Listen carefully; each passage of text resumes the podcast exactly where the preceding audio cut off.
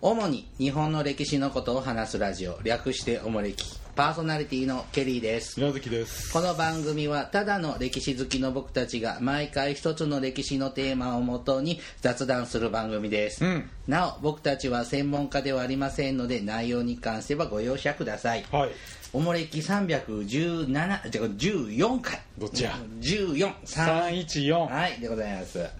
さあ皆月さん今回はですね今日はね、はいまず最初におやつの会がおやつコーナーです そんなんあったっけはい今まではい今日ねちょっ適と当にコーナー作ら ないでくださいよ 今日のねおやつはですね、はあえっ、とコープさん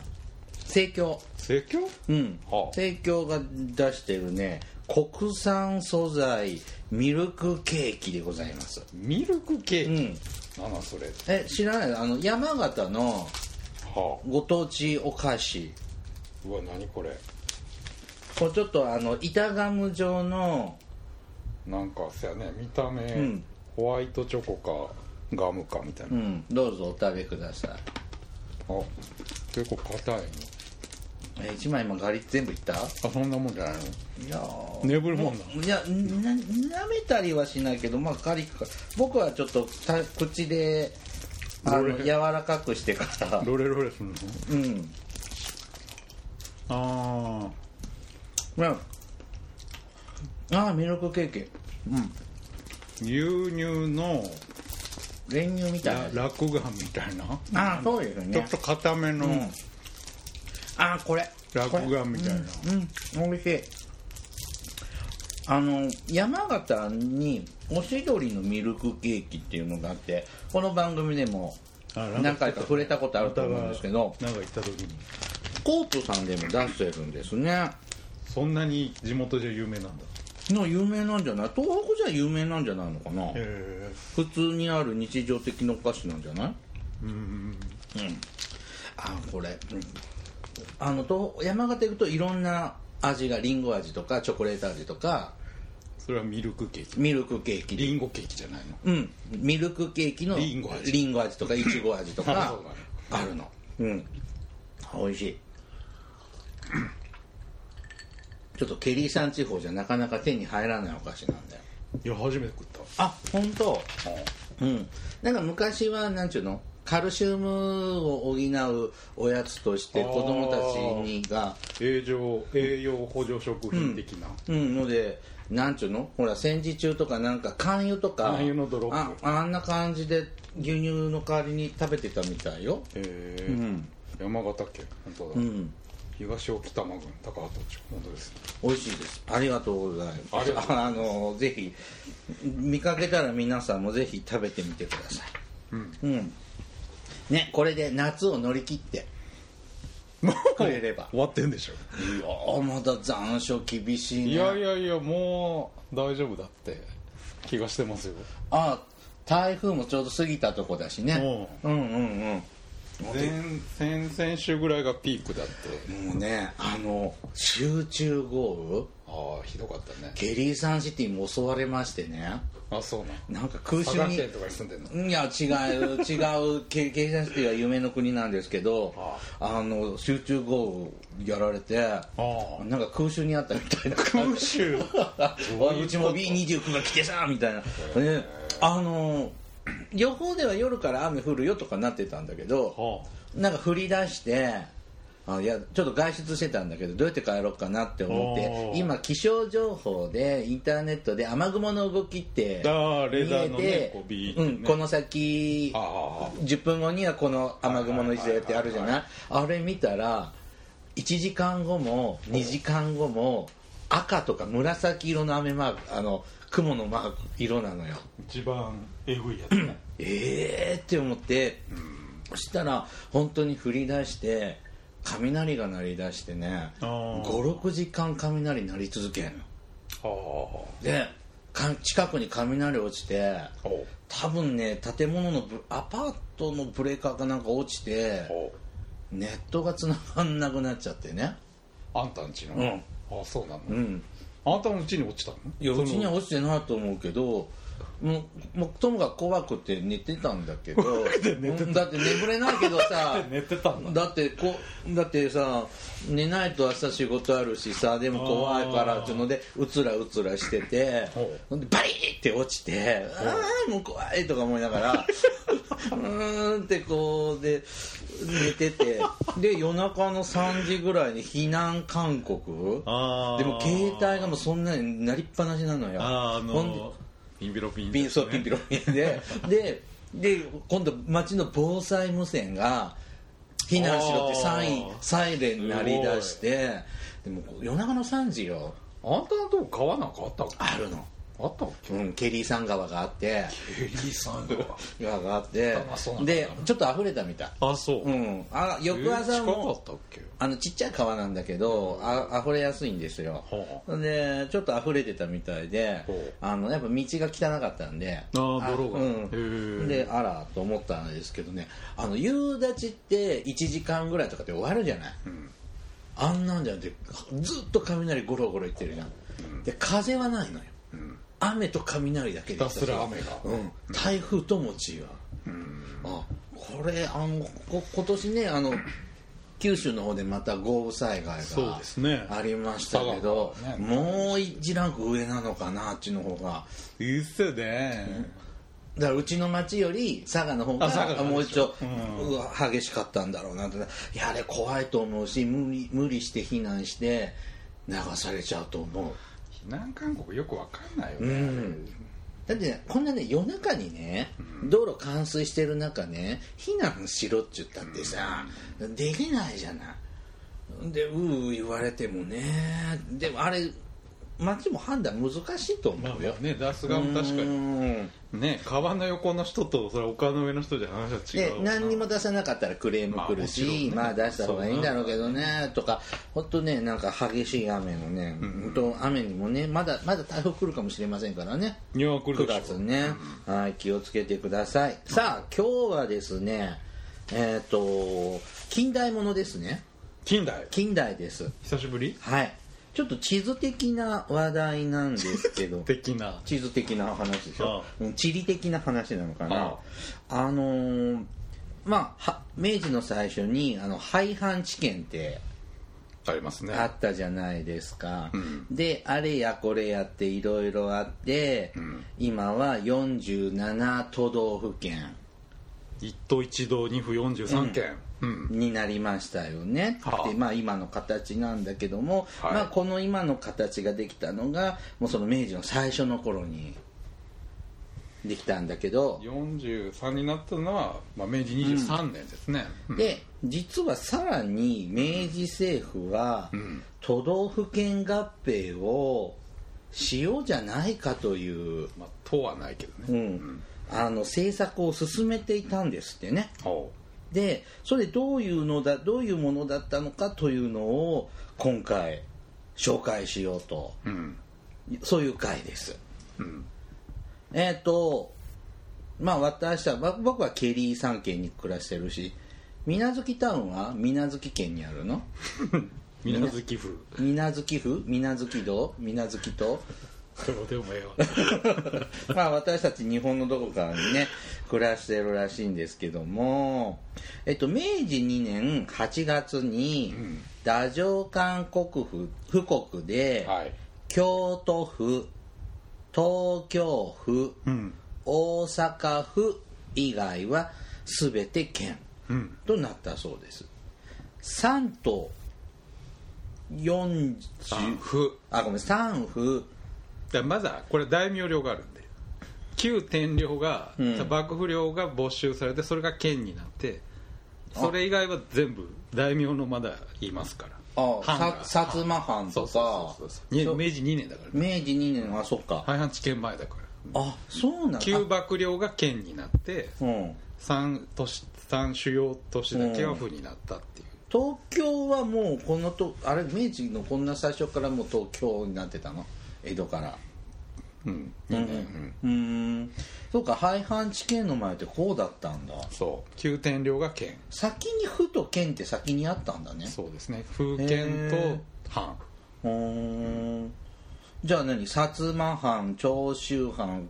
とか土佐藩に、そとかに京都府とか、うん愛知県愛知県は違うかう何県がまあもっとちっちゃいーそう旧かーあの天領だかはいはいらはいうんあーなるほどね、うんはい、だからまだまだうじゃうじゃしててでそうそう明治4年の7月にうん廃藩置県、これが廃藩置県ですねでなんとか藩ってのも全て県になるそでこの明治4年の廃藩置県の時点で一市三府ううん302県ほは東京京都大阪の府ですよね、ううんで都道府県の県が302まあ、一般にほら300諸侯って大名300人っていうか、うんまあ、そのまん、うんそのまま県になった感じですね、まだそうだね大名がそうだねそのまま、うん一市って何これ北海道でしょまだ北海道ができる前なんで市は開拓市っていう市って使うって使いううって字いでうす字でねね開拓う市んの市ですなこれ順番的には府や県より市の方が上に来るどうなんでしょうね慣習的に上から言うあのかね、ーはいでその302件もあるのがさらに整理統合されるのうん年末までに明治4年の12月までに72県までうん一市三府72件300が70までずいぶんくっつきましたねね、そのまんま要するに大名領がそのまんまだったのをこう、うん力をこうね合わしたりして、はいはい、でそれでも多いやねお今の倍ですよねで明治9年には大規模な合併が行われ、さらに明治11年に制定された軍区町村編成法による合併や変更により37府県にまで減りましたうん今より少ないあれ明治9年と明治11年でにで段階的にいろいろくっついて37うんえ今より少ないじゃんへ少ないえじゃあ大きく今より大きかった県があったってこと、あったでそれが分離しちゃうとこもできちゃうわけだその後ねえーうんえでも軍具町村編成法ってこれ都道府県も関係あるのうんまあまあ地方のその行政単位を整理していこうっていう過程でまあ、うんまああったんでしょうな、うん府県とも絡んでそうだ昔は軍の役所軍役所ってあったんだよねそうやね大正期まで、うんあ大正まであんの軍役所は大正期までかな、うーんなんか明治村とかに行くと軍役所がああ建物ありますね、うんや山山山梨の方の建物だったと思うんですけどあーはいはいはいはいうんありますね白いね結構大正まであったんだううんーんはいでさらにですねこの後ですね分割運動によって明治23年明治の中頃までにですね、うん一丁三府43件で落ち着きます、うん一丁の町は、えー、と北海道町道庁ですね、と三府東京京都大阪、うんと今の43件でこれで今に落ち着いたわけやね、うーんえーどこが分割したのとかって分かんないのもう今日はやらない方がいいの別れたのうんそれはやめましょうはい。 で、えっ、と、これ以降は都道府県の合併とかっていうのはないんですが、原則今のと一緒ですね、で例外的に、えーと昭和18年、うん内地に編入された樺太町の追加と、うん東京府が東京都となった。はいで、えっ、と、な戦争中は、戦争中の後半は、1都、2町、2府、43件。これがまあ一番多い時期ってことかねうん、樺太も内地扱いにそうやねなったんうん台湾とか朝鮮半島とか、まああれはまあ海外の植民地だけど植民地うんまあカラフトはまあこう本本土本土扱いへうんええそうなんだじゃああの樺太の国境線ってのは本当に日本とソ連の国境線なんだねああカラフトの真ん中のね、んそうですねなんか植植民地な的ななんかよそのイメージがあるけど、まあまあまあそう実態はまた別ですけどあーそっかんまあまあ行政上の単位としてはってういう、ん、でまあ戦争が終わった後カラフトはうんまあそれに占領されちゃったということなんで今は1都1道2府43県そうですねなんですがが実は明治の36年にねうん内務省は交通の発展などを勘案して府県のまあ当時府と県しか基本的になかったからね、うんの広域化を計画し、うん19県を廃止して28道府県に統合する府県配置法案をまとめた。うんえー、とこれが桂太郎内閣の時に閣議決定されたそうですで、えー、とそれに関する実際どうやってどと、えー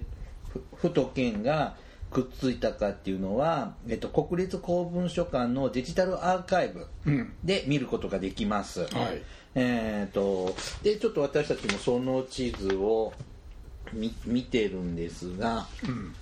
北海道はまず、まあ、このまんまね、北海道は変わりませんね変わらないまあもともとうんバカでかいもんね、うんそうすると本州四国九州があーなんか今見る地図と違いますねだいぶん違うねうんちょっとまず分かりやすい四国から見てみましょうかうん北から行った方あがいいんじゃないそうですか、じゃあ北からえっ、とちょっと見えるのね青森県青森仙台県ああ秋田県、福島県、新潟県、これが今のあそうか新潟はちょっと違うけど東北越後のあたりうん岩手県がなくなっちゃう岩手山形もね山形が、まあ、県名としては切れましたねおーうん、そのまんま山形と秋田がくっついちゃってる感じなのこれ山形が一部が福島県ですね内陸部の米沢とかが福島県にくっついて、うんこのなんだっけ何地域っていうんだっけ山形市の方庄内では旧ではの、うん日本海側の地域が秋田とくっついてお秋田県すっげえ広いねでかいねで青森県と岩手県がくっついてる感じ青森岩手の一部とかそうやね上2つぐらい上3分の2ぐらいがくっついいて岩手ってさ、うなんかその昔江戸時代の国分け的になんか北と南で結構派閥分かれるっていうじゃんねだから津軽とあれでしょあのなんだっけ南部でしょ、うんうん、南部あとなんとかあってそんな感じで切れたのかねでそれ今一緒まあ今青森県としても一緒でしうょ、んあ違うか今いい南部って岩手なんだっけ岩手ああそうか、うんこれ一緒になってますね、うんで秋田、うん、であせん秋田じゃない盛岡うんで宮城県がと岩手の県南部が南の方とそうそうそう宮城県今の宮城県がくっついて、うん仙台県になって仙台県へえんで宮城県じゃないのこれだけねまあ急でもこれあれだよね仙台半領に近いんじゃない、うんと福島県がその山形県の南の方とうんくっついてちょっともう一丁広くなってる感じねそうやね新潟県はあんまり新変わ潟変わらずでしょ変わらず、んじゃあ関東関東はいこれが結構変わってますね宇都宮県うん千葉県うん東京府神奈川県うんおしまいおしまいと関東地方はいシンプルこれ宇都宮県って今の関東がひどいねぐ群馬栃木と茨城の一部か一部だああからケノの国になっちゃうのねせやね昔のね古代あのあせやなうんと千葉県は房総半島ともう茨ちょっと城北のの南部と千葉県よねはいで東京府が東京と埼玉か山梨も行ってんじゃないこれあ山梨も行ってんな、うんせやなうんほら東京埼玉山梨で東京府東京府広いね、ん甲州も入っちゃうんだもんね甲府そうだねはい甲州まで入っちゃう武ね蔵海はうん東京府、うんで神奈川県は、これは駿河まで入ってんじゃうないかな、んうん相模伊豆駿河の国ませでやね神奈川と静岡の東部静岡が分断されちゃったんだね分断されてるねあうーんあれ静岡市は駿河だよね駿府ですからね相模ってどこから相模になるの相模は小田原からでしょ小田原からか伊豆越えてだからああじゃゃあ駿河までかうんうんうんうんうんへえで結構食い込むんだねそうやねあのかなその神奈川すえー、と駿河の国のこれ身延山の方まで行ってる感じかなああそうか富士山うのん裾野やね、結構ねキューって食い込んで変な今もでもそうやなこの赤石山脈がグってあるから、ああそこが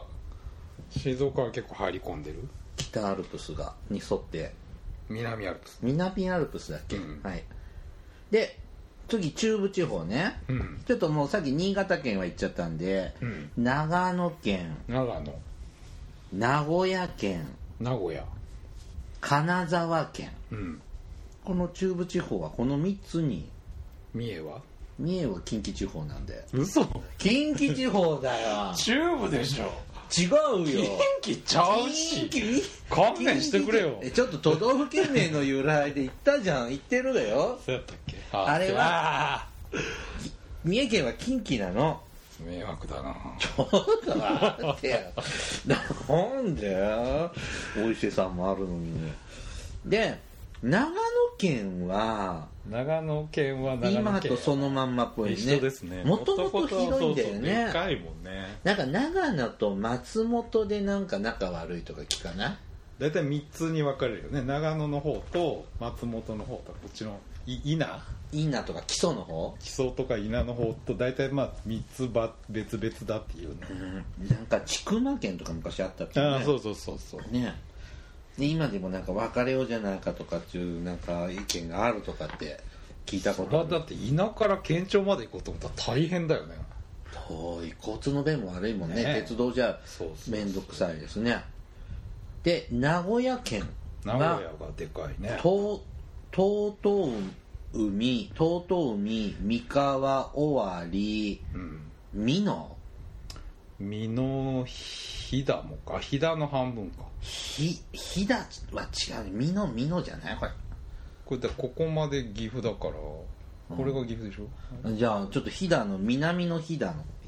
飛騨南部あたり岐阜の下半分うーんいわゆる東海圏ですねそうですねで金沢県が金沢県がうん富山石川その飛騨の一部福井か福井ですねあの福井だけど若若さは狭入らない若狭湾の方は違うんだね越前地域だからね、うん越前までが、うんは金い、沢県続いて近畿地方近畿三重県三重京都府うん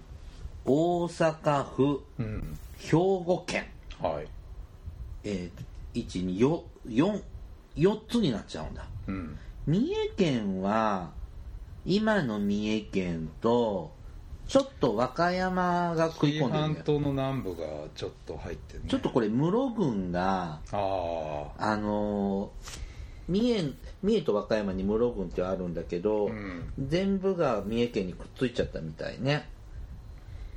ああ新宮とかはうん入っちゃってるうんんですね、そうそうそうだから串本あたりもなんてとか、うんはいはいはい、うん、いや熊野地方ですよねこれねはあ、はあはあうん、で大阪府が奈良県大阪府和歌山県、あうん、山深そうそんな感じあかこれ伊賀伊賀は三重になってる三重に入ってますね伊賀の国がまはだいね、はいはいで京都府がああ滋賀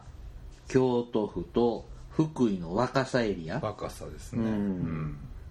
で兵庫県が今のまんまかねこれうんうん大体いやここが入ってる丹後の方丹波の方えー、鳥取だっけなんだっけ稲葉かあ稲葉地域が入ってますね鳥取をちょっと食い込んで稲葉と放棄でしょ、うん稲葉がだから鳥取市はここまでここまでこれあが本当だねちょちょちょっと西ににそうそうそう兵庫県は出ちゃってるね鳥取の西東半分が入っちゃってうーんはい中国地方るうん岡山県岡山と広島県広島もう一個上なんていう松江ま松江県うん岡山県は、まあ、岡山とビンゴの国が入っちゃうのかなこれリンゴだねだから備前備中ビンゴ広島も一部今ビンゴがあるけど、福山とかね、あうんあれも岡山県になってるみたい岡山で広島県が広島と、秋と山口県山口うん、ちだけどょっとなんか変なこの飛び地があ関る門海峡がこれはちょっと後で出てくるそうですねで、えー、と松江県は、まあ、鳥取島根が鳥取だほほうきと出雲石見岩見のうん山陰地方です、ね今の島根とうん米子とかがあるとかねほうきが横に細長いねせやなうん中国地方は3つですね、うんで四国はですね高松県あ愛媛県高知県ああ徳島が消えるの徳島が消えた高知と徳島で高松県ですねね高知香川とあ違う香川香川と徳島がくっついてうん高松県、うんであとは一緒かかそんな感じですね、うんまあ香川って狭いもんね香面川積一番ちっちゃいんだ、だっけ、うん一番今なんか大阪か香川がどっちかね九州地方これ結構違うよ、うんとね見づらい福岡県福岡で右行くとこれ鹿な児島鹿児島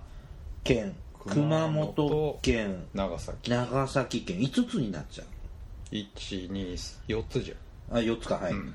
えーっと福岡県と大分県がくっついてる感じ福岡大分か、うんそやねで鹿児島た県だしこれうんですよ対馬と壱岐が福島県福岡県あそうかとこの関門海峡の部分下で下関関は福福岡県にな岡る県に入ってこれめんどくさいよねるうんまあでもつながりでいうとそうなんでだろもうな交通の管理的には、うんどっちかが持ってた方がいいんだろうね広島か、うんそれは船のルート的には博多かこの下関から船出るんだから、もう福岡に管理させた方がいいんだろうねまあ大陸のあれもあるのかねこう大陸と関係ある地域はもう福岡で一括管理みたいな感じですねうんで対馬も今長崎県だけど福岡県に入る予定になるんだね対馬ってずっとやってるでしょなんか福岡に入れてくれってだって不便じゃんそうそうそだうってあのー長崎の県庁に行くのに 一旦博多まで行かなきゃいけないんでしょなんであれ長崎なの今なんだかそれもなんかあれじゃなかったかな外交のあれで長崎奉行の管轄があったから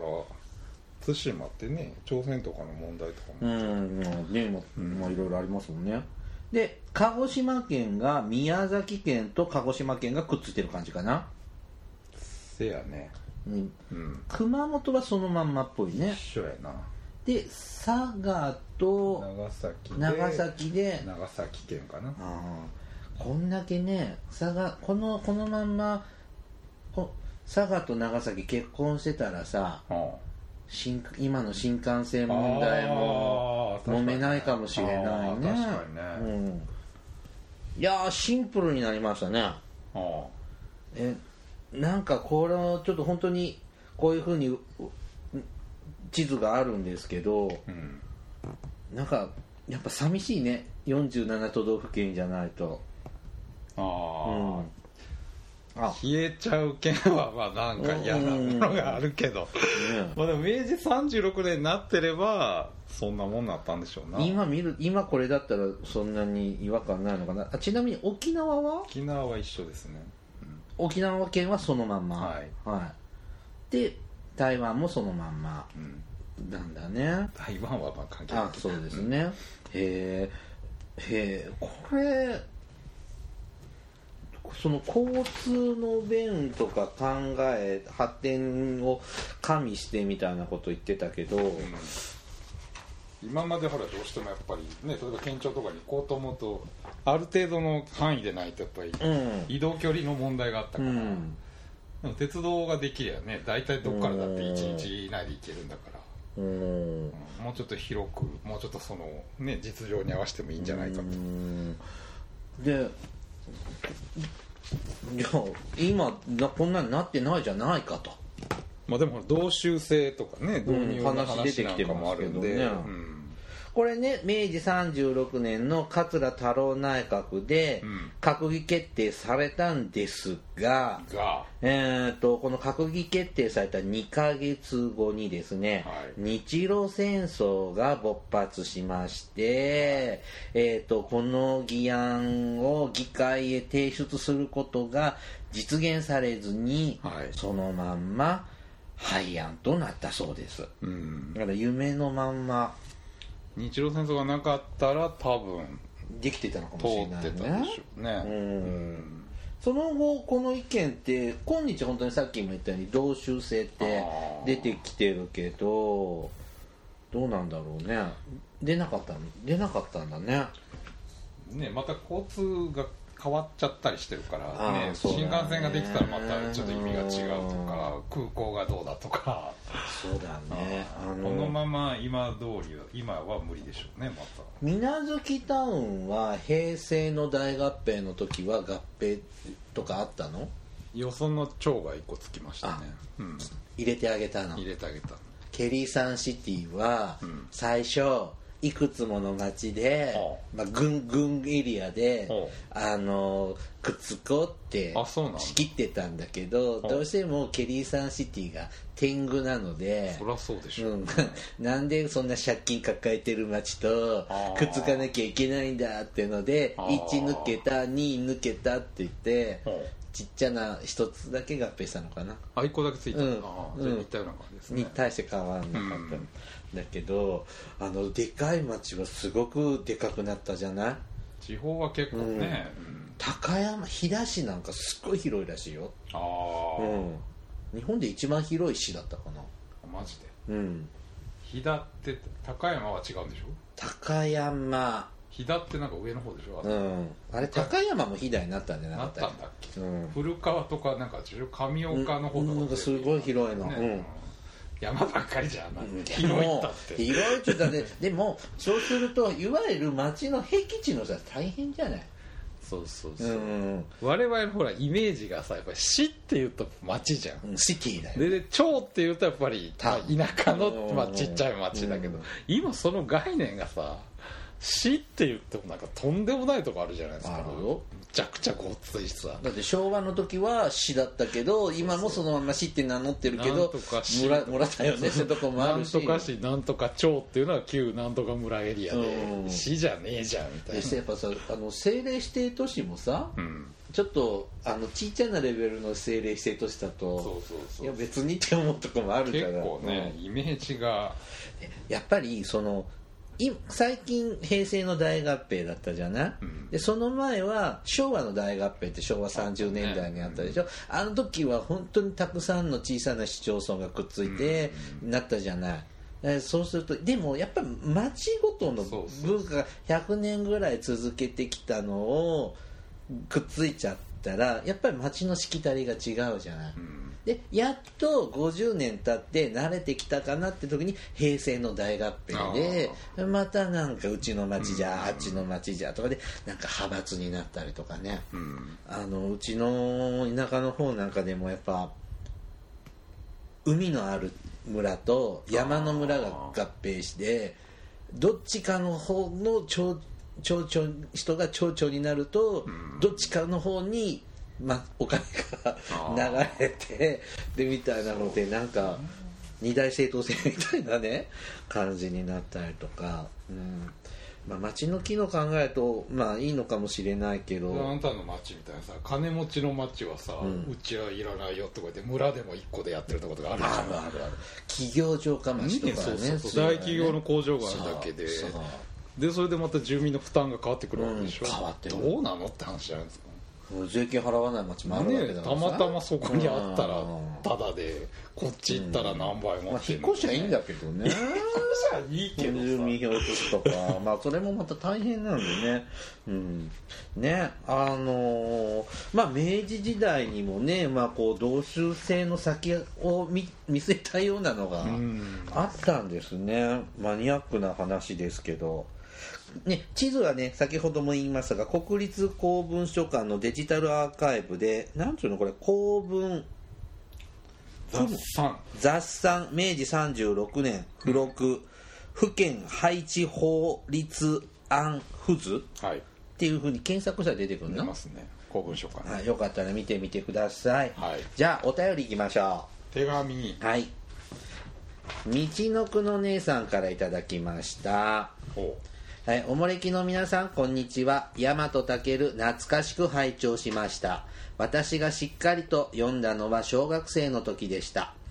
えー当時の小学校の図書室で、天草四郎四郎や、赤穂浪士や大和たけるの御事に出会いました。赤毛の案よりも大和たけるを好む少女でした。羽曳野の、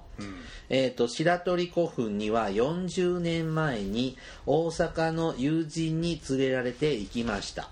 それから20年ぐらい過ぎてから民族学者の谷健一氏の「白鳥伝説」を知りました NHK で放送され触発され本も買い込んだのですが積んでおくうちに火が立ち、えーいざ読もうと思った時には文字が小さくて読めずなかなか、えー泣く泣く処分しました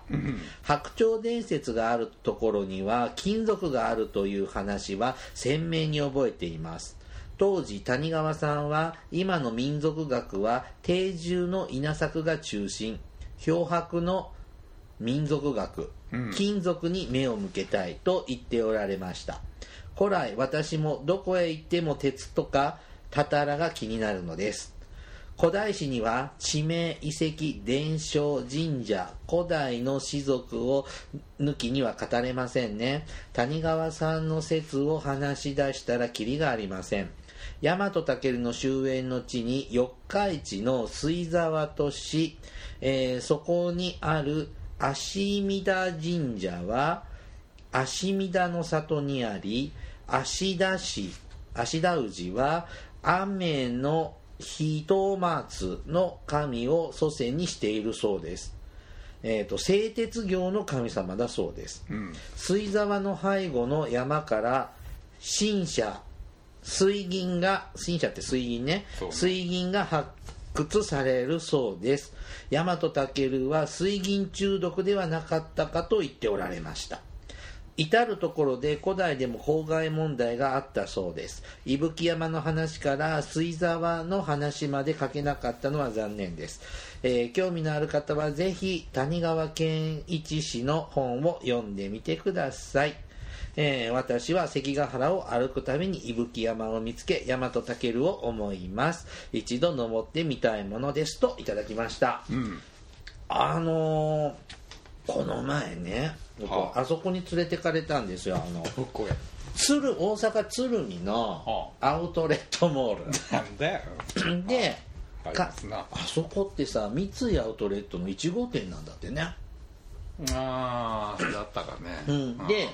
まあ、買い物が終わったんでちょっとまだ時間があるっていうのでほうドライブでほ大仙山古墳まで行ってきたんですよ、うだいぶ遠いねうん、でも車30分ぐらいあまあ高速できたあそうそう高速乗った乗ったうんで久々に行きましたあそう世界遺産になってからあなんか変わってた変わ全 然ってないんかでもうその日も暑かったんでああちょっと車駐車場止めておうあの古墳まあ本当にやっぱ小高い山しか見えなかったんですけど、表の男でしうょ、ん、それ見るだけでもう暑くてうんざりで、ほんでそこの喫茶店でほ高い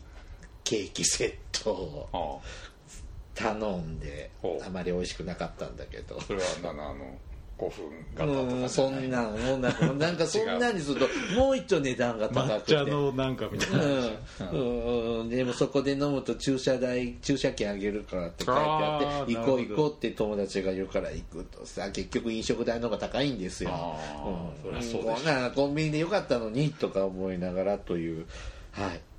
こんなとこに白鳥が飛んでくるんだなと思います、うん食えてんのかなあの大阪のねどうなんでしょうね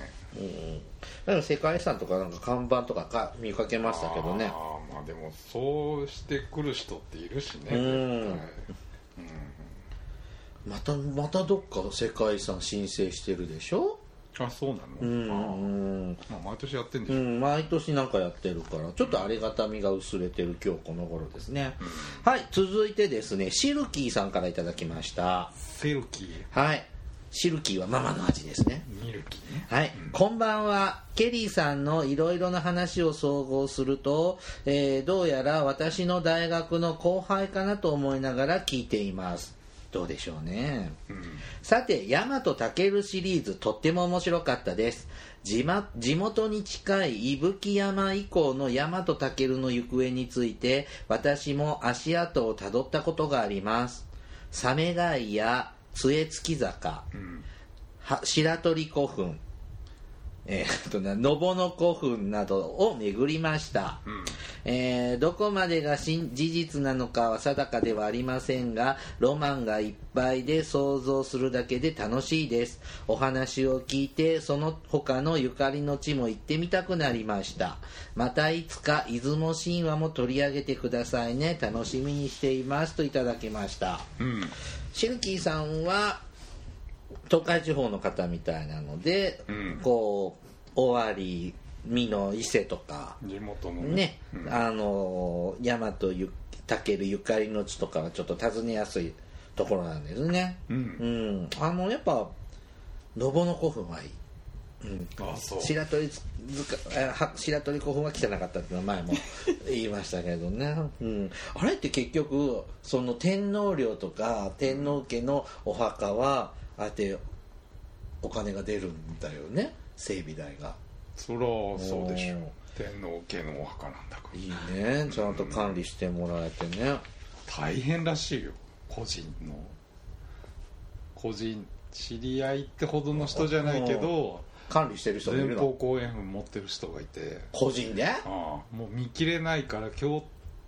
うん見切れないからうん地元のその市町村に買ってくれ買ってくれって言うんだけど、うんまあ、町は町で金ないから買えないいらないよねいやあれ草刈りだ木は生えるわで大変だった話で、え本当にその数十大規模じゃないけどそうそう数十数十メートルの前方後円墳70メートル個人持ちなの個人持ちなのそれなんでその人のごそ先祖のさん人のねご先祖様がなんかその信仰宗教の教祖様でそその古墳がなんか聖地なんだってだからそこに祠が立ったりその施設があってもうその,、まあ、その信仰宗教はなくなっちゃったんだけどはそれだけが手元に残ってあはどうしようもないんだってああでも歴史的ななんか価値があいるやもちろんですそれは史跡なんだよでもまあーた適当なこともできないあーあーそれは大変だね、大変らしあー竹なんか生えられたら大変ですねいいやそうそう木があもう大変ーですごい植物すごいもんねそうそうああそう7 0トルの前方後円墳いらないねねえガレージにするわけにはいかな いしキャンプもできないのキャンプもバーベキューできないのね火とか焚いちゃダメなのええもう寄付すればいいじゃんねう買ってくれじゃなく岐阜もダメなんですよ嫌って言われるんじゃないのわかんないね結局維持なんだよね、ありがた迷惑な話です ねまあ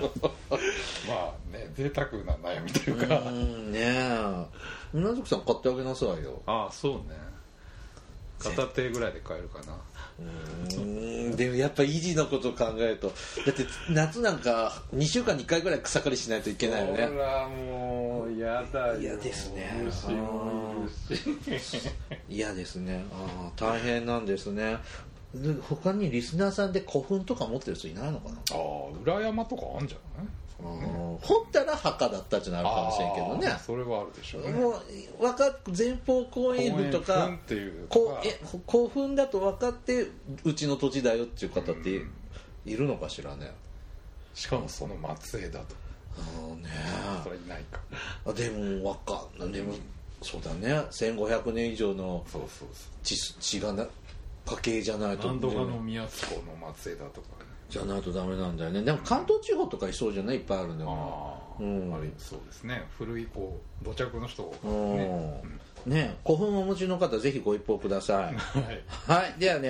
今日はここまでにしましょうはいおもれきではリスナーの皆様からのお便りを募集していますあの時代に行ってみたいあの人に会いたいおすすめの歴史漫画や歴史小説大河ドラマなど歴史ドラマや映画の思い出や感想戦争の体験談など他にもいろいろとお便りテーマがあります詳細はおもれきのブログをご覧ください、えー番組へのお便りは E メールまたは Twitter のダイレクトメールでお送りくださいメールアドレスはおもれき 2013-gmail.com ツイッターはおもれきで、えーひらがなでおもれきと検索してください、あとおもれきアプリからもお便りが送れます、はいえっとおもれきのアプリはアップストアで無料配信されております過去回から最新回まで聞くことができますのでこちらもご利用ください、えーあとおもれきのグッズを販売しておりますはいあのネット通販もしてますが愛知県名古屋市のなんであの時カフェでもおもれきグッズを販売しております、えーこちらにはあの取り立てであの時々ケリーさんあなんであの時カフェの方に参りますはいだって取り立てに売り参立りてまるすほど売れてるんですかはいあ本当にちょろちょろちょろちょろちょろちょろ売れていて全部そこの飲食費に私当てておりますなんじゃそれ流用しており金ま置いすてきてんのかよ流用しておりますはいぜひねこちらもご利用くださいではまたポッドキャストでお会いしましょうさようならさよなら